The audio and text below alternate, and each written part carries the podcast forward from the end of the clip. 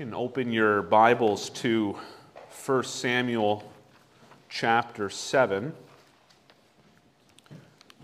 As many of you will know, when I've been preaching, been working through this book, 1 Samuel, uh, verse by verse, chapter by chapter. We come to chapter 7 today. We'll look at verse 3 through 17 the end of the chapter. The NASB entitles uh, this section Israel Saved from the Philistines. Um, if you're visiting, I just I say all this because I want you to know um, I'm not preaching this text because of what's going on in the world. I've been working through 1 Samuel bit by bit, chapter by chapter, verse by verse. Though the word Palestine derives from Philistine, I'm simply picking up where I left off before uh, the massacre on October 7. And I'll say as well that um, my, my duty is not so much to interpret uh, current events, but the Holy Scriptures. And that's why I intend to do this morning to preach my own views on things, but to preach God's Word and and to declare not the news, but the good news of Jesus Christ. And I trust that God in His Word will help us and will help us see clearly about things and to prioritize what is most important. And here's the message I think we see in this passage we must repent of idolatry and cry out for rescue to see God's helping hand restore us. You see, Israel, in this period of their history, they're a broken nation. They're broken in terms of their conflicts with those around them. They're, they're broken in terms of their religious establishment. By now, in the, in the book where we're at, their priests have died. They were corrupt priests. We, we've seen broken families in the family of Hannah. And they even lost the Ark of the Covenant in battle when their priests were killed. But, brothers and sisters, even during such a broken period of their history, hope was not lost. Though the replica of God's throne was captured, that being the ark, his established, sure throne in heaven was unshaken. And as the ark went into the land of the Philistines, God glorified his own name and humbled them through acts of judgment until eventually they said, Enough, we need to get the ark out of here. We need to send it back to Israel, which is what by now they have just done. And yet, the truth is that the Philistines were not the only ones practicing idolatry, needing humbling, needing a clearer picture of the holiness of God. God's own people, then Israel, Israel needed to turn from idolatry. Israel needed to be humbled. Israel needed to forsake sin, to bow before a holy God, and to look to Him alone for grace. And only in so doing could a broken people be restored. Only in so doing could they experience God's hand of blessing. We must repent of idolatry and cry out for rescue to see God's helping hand restore us. So I'm going to work through this passage really in three sections. First, there is a call for repentance in verses 3 through 6. Then there is a cry for rescue in verse 7 through 11. And lastly, at the end, we see a cause for restoration from verse 12 through the end.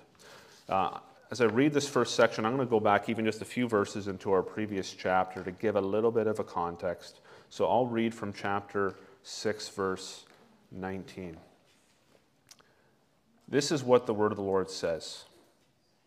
And he, that is the Lord, struck some of the men of Beth Shemesh because they looked upon the ark of the Lord. He struck 70 men of them. And the people mourned because the Lord had struck the people with a great blow. Then the men of Beth Shemesh said, Who is able to stand before the Lord, this holy God? And to whom shall he go up away from us? So they sent messengers to the inhabitants of Kiriath Jearim, saying, The Philistines have returned the ark of the Lord. Come down and take it up to you. And the men of Kiriath Jearim came up and took up the ark of the Lord and brought it to the house of Abinadab on the hill, and they consecrated his son Eleazar to have charge of the ark of the Lord from the day that the ark was lodged at Kiriath Jearim, a long time past, some twenty years. And all the house of Israel lamented after the Lord. And Samuel said to all the house of Israel, if you are returning to the Lord with all your heart, then put away the foreign gods and the Ashtaroth from among you, and direct your heart to the Lord and serve him only. And he will deliver you out of the hand of the Philistines. So the people of Israel put away the Baals and the Ashtaroth, and they served the Lord only. Then Samuel said, Gather all Israel at Mizpah, and I will pray to the Lord for you. So they gathered at Mizpah and drew water and poured it out before the Lord and fasted on that day and said there, We have sinned against the Lord.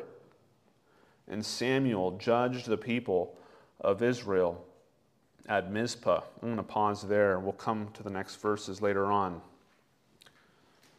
This is a call for repentance from Samuel.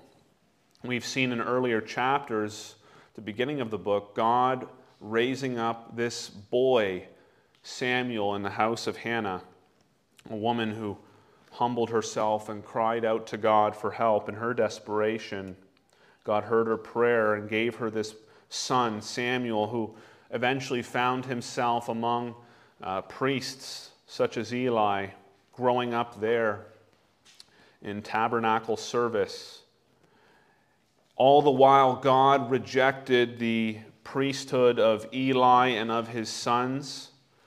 And those men now, of course, have died in battle as God predicted. They've faded off the scene. The ark was lost. Now the ark has been brought back.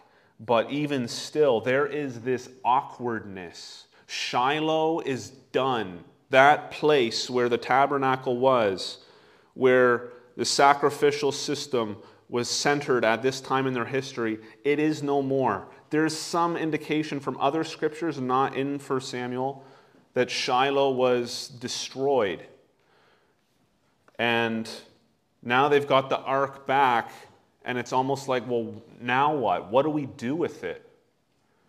Well, the first thing they did is they brought it to the men of Beth Shemesh who looked at it, which they weren't supposed to do. They violated Holy Scripture, and God struck them down. And all they could say is, Who is able to stand before the Lord, this holy God?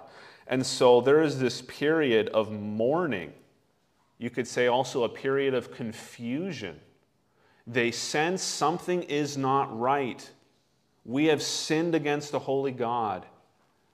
Shiloh is gone. The priesthood is gone for now. What do we do? Samuel, whom the Lord has been raising up for such a moment as this, he calls them to repentance. You know, if you find yourself in an absolute mess of sin and your life is turned upside down and you are in turmoil and you are confused and you don't know which way is up, you don't know what to do next, you don't know where to go, one surefire thing that, that you ought to do, that I can say clearly that, that you should do, that you can be assured that is the right thing to do, turn from your sin. Repent. Anything that you have done wrong to displease God, acknowledge it before the Lord. Turn from it. Call upon His name for forgiveness. Forsake the sin. We'll look at a few points here about what real repentance looks like. I think we see some of it in these verses from 3 verse 3 through 6. You see, they're lamenting, they're mourning, they're fasting. It speaks of them even pouring out water. I think that indicates that their fasting wasn't even only of food, it was of water for a time as well. They pour out water before the Lord in self denial, it seems. And this is an act of desperation. They are confessing their sin to God. They say in verse 6, We have sinned against the Lord. And so when Samuel calls for repentance, we see in this whole situation what true, true repentance should look like, okay? And we'll say a few things about that. Real repentance begins with godly sorrow godly sorrow over sin. It's not merely sorrow over the consequences of sin. That's where sometimes people can get mixed up. Maybe you're sad that your boss has disciplined you for having a poor work ethic. Are you sad that you have a poor work ethic, or are you sad that you've been disciplined by your boss? Or maybe you're sad that your family found out what you've looked at online. And maybe it's not that you're sad for your lust, but you're sad that people found out about your lust. Or maybe you're sad because you have ill health that's resulted as a consequence of your sin. But it's not your sin that bothers you. It's not your sin that troubles you, that causes you to, you to mourn. It's the health effects, or it's some other consequence in your life that you just don't like, and that part makes you sad. That's not repentance. That's not godly sorrow. You see, godly sorrow is sorrow over sin itself. Sin is an offense to a holy God. They came to understand that. They came to understand something is not right in Israel. And, and why is it? It's because they have sinned against a holy God. And He is angry with their sin. And judgment has hung over their heads. And they see their turmoil and the tragedy of it all. And they know that they have done wrong against the Lord and it causes them great sorrow, such that they fast, such that they restrain themselves even from drinking water in desperate plea for the Lord to have mercy upon them. So, real repentance begins with godly sorrow, sorrow over sin. But, but godly sorrow does not simply stay where it is. It's not enough for you to be depressed about your sin, to be sad about your sin, and to just wallow in that feeling, that emotion. Real repentance, secondly, requires both acknowledgement and abandonment of sin and idolatry. You see, Samuel notices their sorrow and he calls them to repent. He calls them to return to the Lord, to put away the gods, the foreign gods, the Ashtaroth, that they have been worshiping and to direct their heart toward the Lord and to serve Him. And that's what they do. It says, the people of Israel put away the Baals and the Ashtaroth, and they serve the Lord only. So they, they listen. It's not enough for them to stay in their sin and just feel bad about what has happened. They need to forsake it. They need to turn from it. They need to abandon it. And, brothers and sisters, we need to do the same. Yeah, I've just mentioned a few examples. If you have a poor work ethic, if you're caught in lust, if you have um, lied, if you have manipulated or stolen, if you have been unkind or impatient toward loved ones, if you've done any of these things, if you have dishonored the Lord, if you've been found to have a drinking problem, any one of these things and many more, if you have been found to have sin, don't, don't merely wallow in it and be sad about it and, and, and sense your guilt and then just sit there in it. Turn from it, forsake it, abandon it, leave it behind, run away from it. Acknowledge it for what it is. Don't make excuses about it, but acknowledge it, confess it to the Lord, and abandon that sin. Leave it behind. Real repentance requires both acknowledgement and abandonment of sin. We confess it and we cast it away. That's what Samuel is calling these folks to. And that's what they do by the grace of God. God grants them repentance. And you know as well, I speak about us, and the reason I speak about us so plainly is because we know that God calls all people everywhere to repentance. Acts chapter 17, you don't have to turn there, I'm just going to read a couple verses for you. Verse 30 and 31. The times of ignorance God overlooked, but now he commands all people everywhere to repent, because he has fixed a day on which he will judge the world in righteousness by a man whom he has appointed. And of this he has given assurance to all by raising him from the dead. And you see there in that verse as well the urgency of it all. They understood the urgency because they had been judged in time under God's mighty hand. Men had died in Beth Shemesh. Scriptures in the New Testament speak of a day of final judgment. Well, God will judge the world through Jesus, his Son, and warns and says, People everywhere need to turn from sin before Christ comes, because by then it would be too late. Turn from sin today. So, real repentance requires acknowledgement and abandonment of sin. And then, lastly, Real repentance is accompanied by trusting in the Lord exclusively for salvation.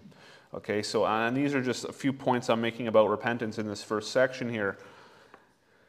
But you see the emphasis on the exclusivity of the Lord's worship, Him alone. They serve the lone, the, they serve the Lord only. They're supposed to direct their heart to Him. You know, we're not, we're not uh, going to turn from sin and then say, well, I'll heap up a list of good works for myself and I'll make things right. I've heard some people, they think that repentance is, well, I've quit some bad habits and now I go to the gym. I stopped drinking. I stopped, you know, swearing as much as I used to. Uh, I recycle now. Or even, I go to church on Sundays now. You know, you can go to church on Sundays and not have genuinely turned from your sin and turned from idols, other sorts of idols. You can go to church on Sunday and not actually have turned to the living God in a genuine way.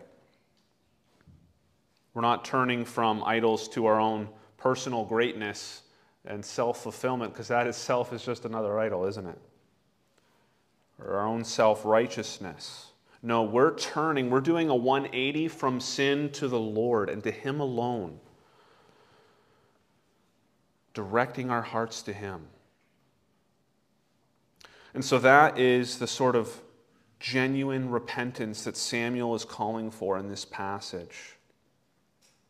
And that's the message for us today, Christian or non Christian. You know, Christians still need to continue on turning from sin. You realize you've done something wrong, acknowledge it, turn from it, ask God for help to overcome it, and try to walk in a way pleasing to Him, trusting in His grace. But for those who are here today and, and haven't repented, I plead with you leave it behind. Scriptures speak about idol of covetousness or, or greed, pleasure, love of money, love of self. Turn from such things. Repent of them acknowledge them for what they are, put them to death, and come to the living God. So we've seen a call for repentance. And in the next verses from verse 7 through 11, we see a cry for rescue. This battle that occurs here has, in some ways, similarities with the battle in chapter 4 against the Philistines there as well. The Philistines, at this period in their history, they're really like the primary enemy. There are other enemies that Israel has had at different times before and after. But at this period, the Philistines are often the ones they are battling. And so there is a battle that happened where they lost the ark in chapter 4. And there's a parallel being drawn here, but with some clear differences. Okay, so let me read these verses. Now, when the Philistines heard that the people of Israel had gathered at Mizpah, the lords of the Philistines went up against Israel, and when the people of Israel heard of it, they were afraid of the Philistines. And the people of Israel said to Samuel, Do not cry, do not cease to cry out to the Lord our God for us, that he may save us from the hand of the Philistines. So Samuel took a nursing lamb and offered it as a whole burnt offering to the Lord. And Samuel cried out to the Lord for Israel, and the Lord answered him. As Samuel was offering up the burnt offering, the Philistines drew near to attack Israel. But the Lord thundered with a mighty sound that day against the Philistines and threw them into confusion and they were defeated before Israel. And the men of Israel went out from Mizpah and pursued the Philistines and struck them as far as below Beth Kar. So there is this battle. And, and I said that there is a, some similarities and some differences to the battle in chapter 4. Okay, so in chapter 4, the battle took place. Um, the Philistines were encamped at Ebenezer. Well, that word comes up again later in our passage. And besides that, there is a battle, but the difference is who's afraid in this battle? Well, back then, the Philistines actually were the ones who were afraid, and ironically, in this battle, the ones who were afraid are Israel. Back then, the ones who initiated the battle was, it seems, the Israelites. And in this passage, those who initiate the battle were the Philistines. And the result of the battle is different as well, of course, where the Lord grants victory to his people here. But back in chapter 4, they lost, and they lost the ark, tragically so. Of course, there is a difference in leadership and there's a difference in, uh, I guess you might say, methodology. Because back then, they were being led by Eli's sons, sinful men, unrepentant men who had been confronted in their sin and hardened their hearts. And these men, unrepentant men, thought that they could manipulate God into granting them the victory by bringing the Ark of the Covenant into battle. And they did, and they lost, and they died. Okay? Well, here, different leadership. Samuel is here. Samuel, not an unrepentant man, but a man who calls Israel to corporate repentance and who calls them not to trust in the ark and manipulating God into granting them the victory, but to trust in the Lord for deliverance. And the result is very much different. And so, what's the lesson then for us?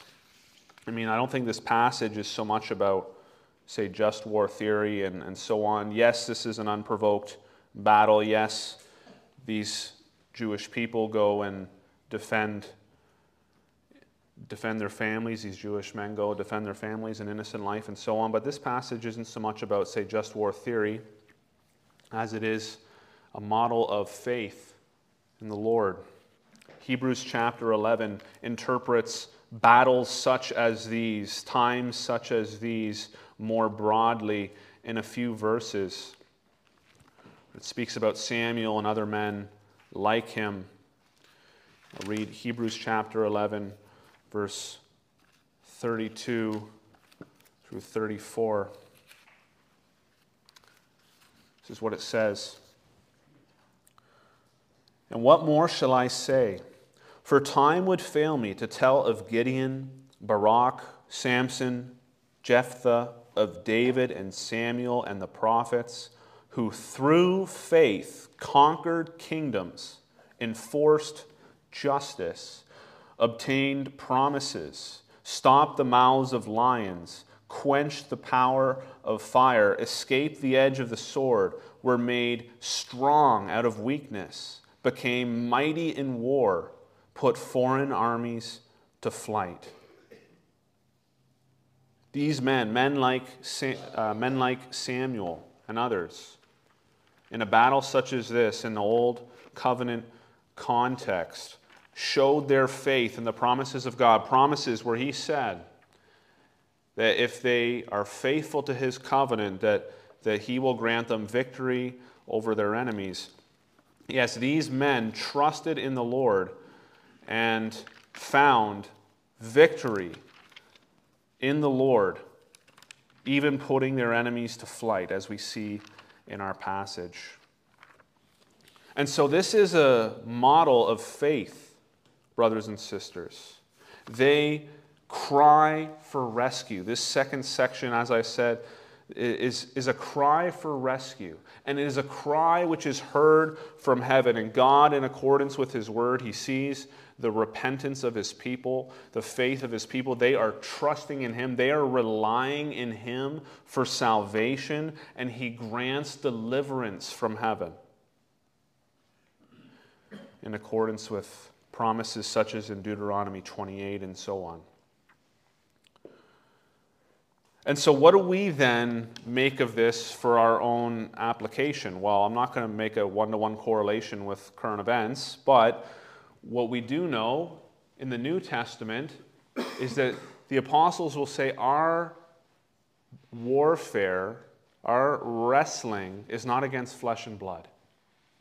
Or they'll say, as Christians, we're not waging war according to the flesh, but we're fighting by proclaiming the gospel.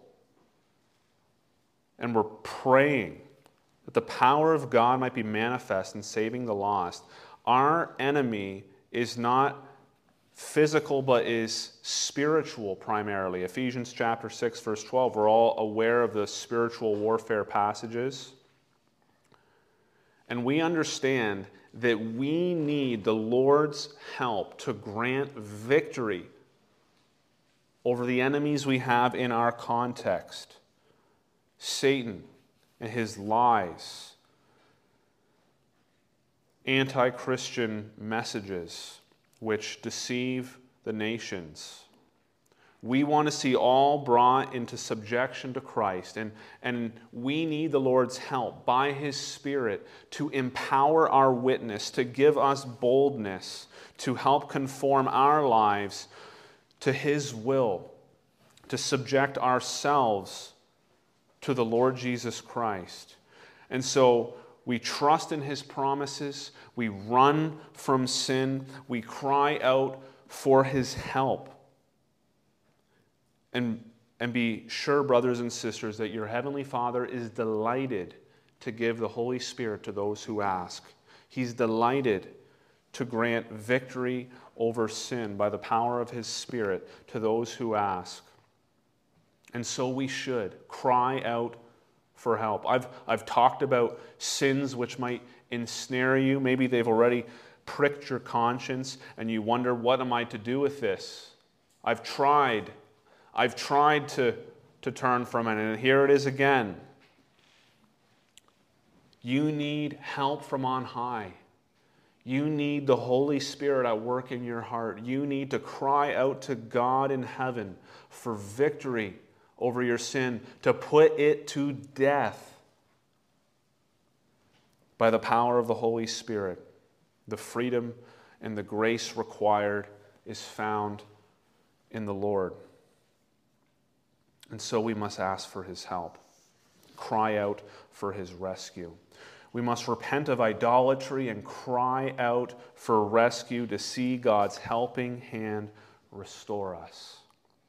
And so we've seen this call for repentance, we've seen a cry for rescue, and lastly, in these last verses from verse 12 through 17, we see a cause for restoration.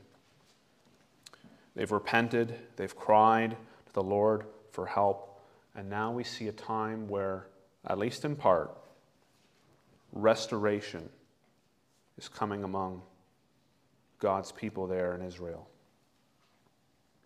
Let me read from verse 12. Then Samuel took a stone and set it up between Mizpah and Shen and called its name Ebenezer, for he said, Till now the Lord has helped us.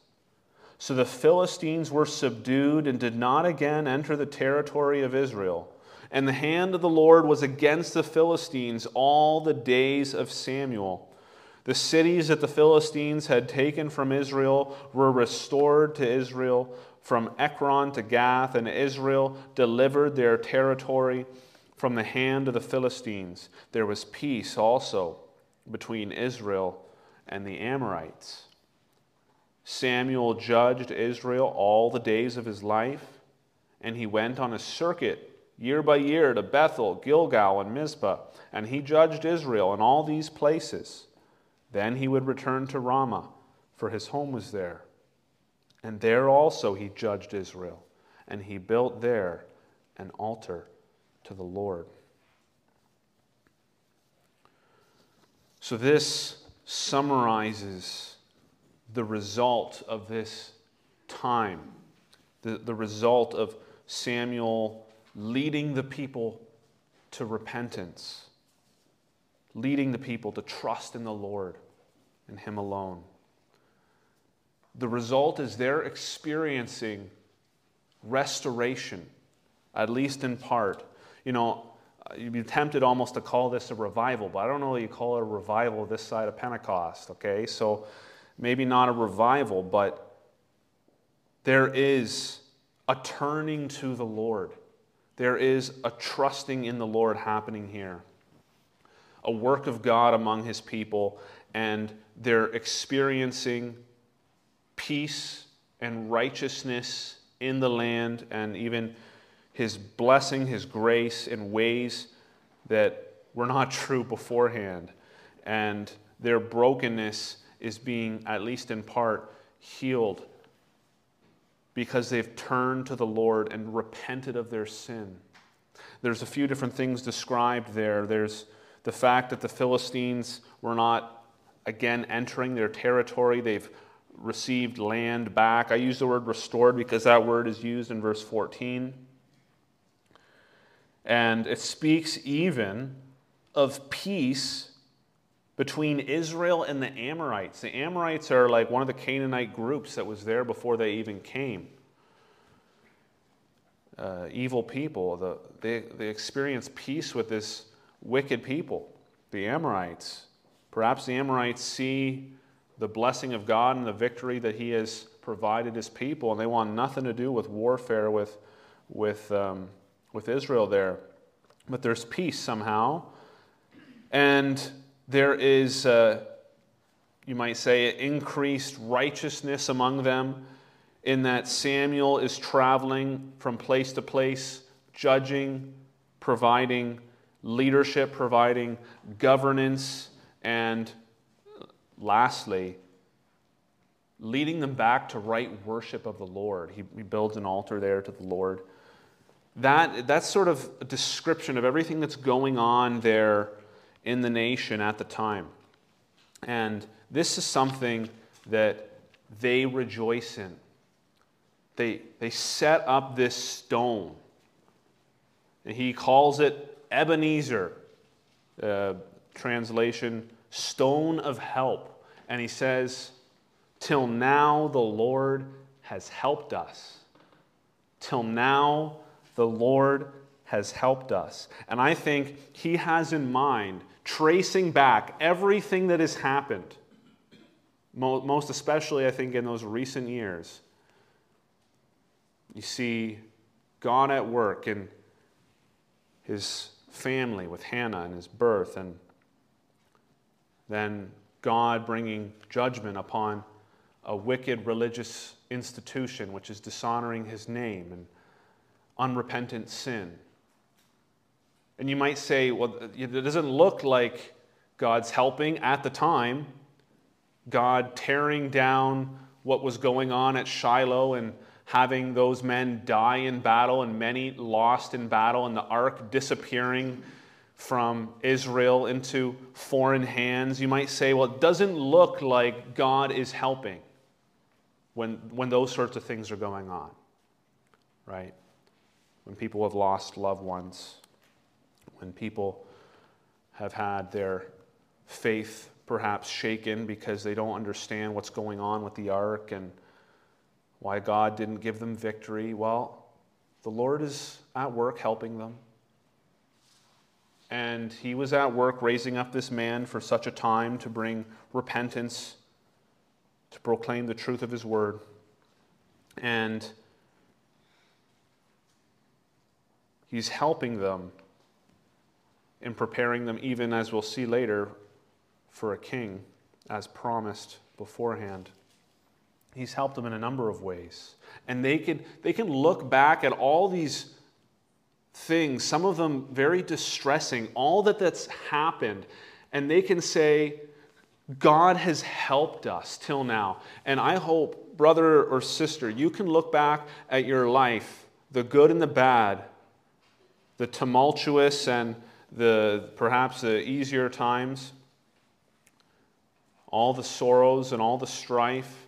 And you can look back and you can, you can see what God has done, and you can say, Till now, God has helped me. He's brought me through the worst of it. He saved me from my sin. Look at me, a wretch, a sinner. You know, I, I, thought about how much to share from my own life, and there's certain things that I probably shouldn't share, but at least not in this public way. But I look back at my life. I look at the context that the Lord saved me from, and I think, man, someone probably would have looked at me unconverted as a child and thought, what a poor child. What a wretch. And God saved me. And God helped me have victory over my sin. And God brought me through that. And He called me as His own. And He put me in a church.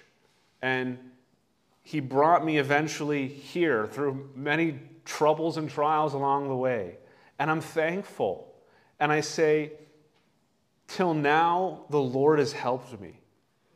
And I don't need a list for you all the things that have happened. I mean, I'm happy to talk more personally about some of these things. But, but we should each be able to look back and we should remember and we should look at our lives and say, God has shown me grace he has saved me. He has heard my cries for help, for rescue, and He has answered and He has saved. And all praise be to his name for what he has done. And you know, we don't necessarily set up stones that are going to stand there for a while. We have the Lord's Supper to remember the work of Christ by. You know, we share our testimonies often. We come into membership or are baptized. Um, and those are fitting places to, to do this sort of thing. But, you know, brothers and sisters, we should share with each other what the Lord has done, to encourage each other in personal conversation. Sometimes you can't say things so publicly that you could say in personal conversation and say, This is how God granted me victory over my sin through faith in Him by the help of His Holy Spirit. This is how God set me free from it. And this is how He has helped me thus far. So we see that, and we see restoration. And there is, though not a perfect and permanent restoration here, there is restoration going on. And you know, you, you turn from sin and you trust in Christ, and the Lord does, does a, a blessing of, uh, as it says in Acts 3, which I read earlier, times of refreshing come from the presence of the Lord until the complete restoration comes when Christ returns, when all of it's done.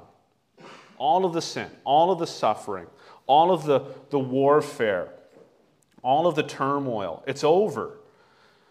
And there is peace and there is righteousness in, in a perfect way, in a lasting way, in a permanent way. There's no more sin in a permanent and perfect way. That's the sort of restoration we're hoping for. But, but even now, we can experience a bit of a taste of that. We turn from sin and we trust in the living God and we cry out to Him for help. He hears from heaven our pleas for grace and all who call upon the name of the Lord will be saved, Scripture says. And you know, in Samuel, there hasn't been really much said negatively about Samuel, but we understand he's not a perfect man. We understand that Samuel is going to die. It implies that in the fact that it says all the days of his life. Well, his life is not going to last forever. This man fades off the scene eventually. And so this is not a permanent thing they experience. But we see in Samuel a bit of a picture of Christ in that here's a man who is righteous, who intercedes for his people in a, in a priestly sort of capacity. He was indeed a Levite, he offers sacrifice for them. And he governs, though not a king, he'll soon introduce the king. Not a king, he governs this people. He's a judge, the last, really, of the judges. And Samuel, likewise, is a prophet. He preaches God's word to these people, he calls them to repent. And we know that our Lord Jesus Christ is prophet, he is priest, he is king. And he intercedes on our behalf in heaven.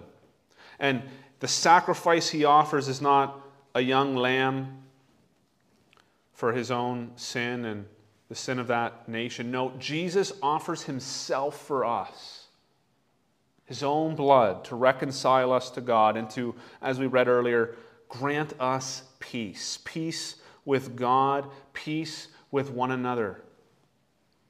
He brings Jew and Gentile.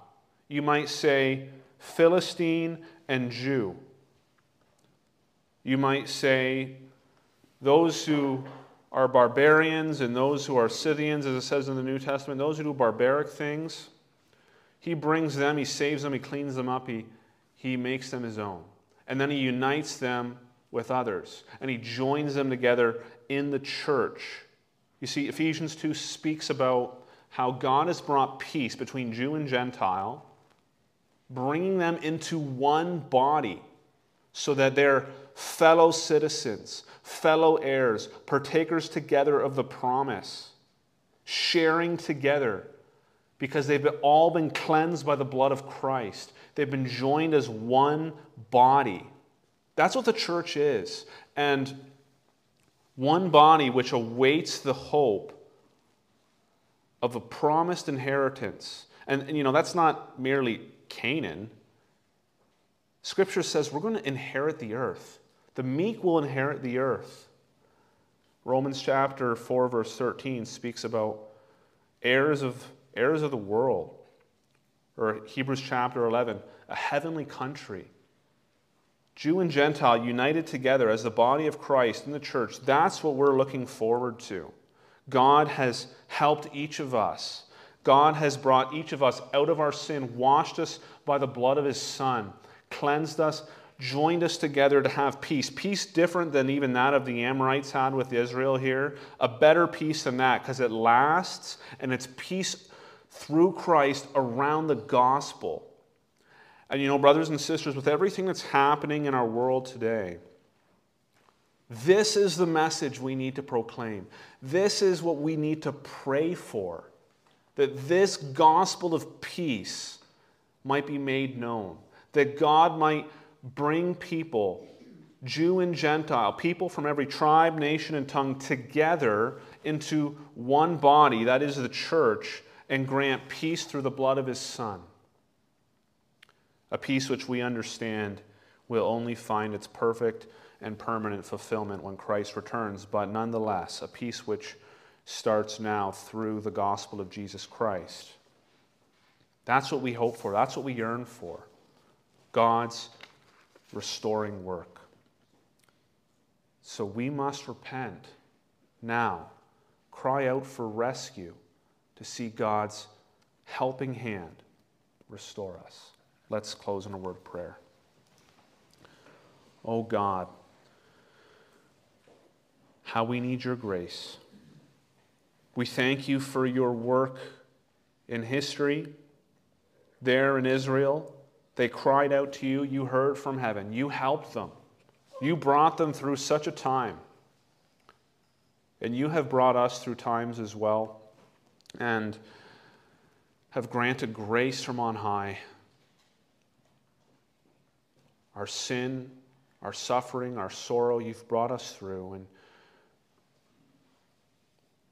by your help, we stand here saved, your people saved from our sin. We thank you for that. And Lord, again, we ask those who have yet to be saved, those who have yet to be helped in this way, that they might experience peace through Christ your Son.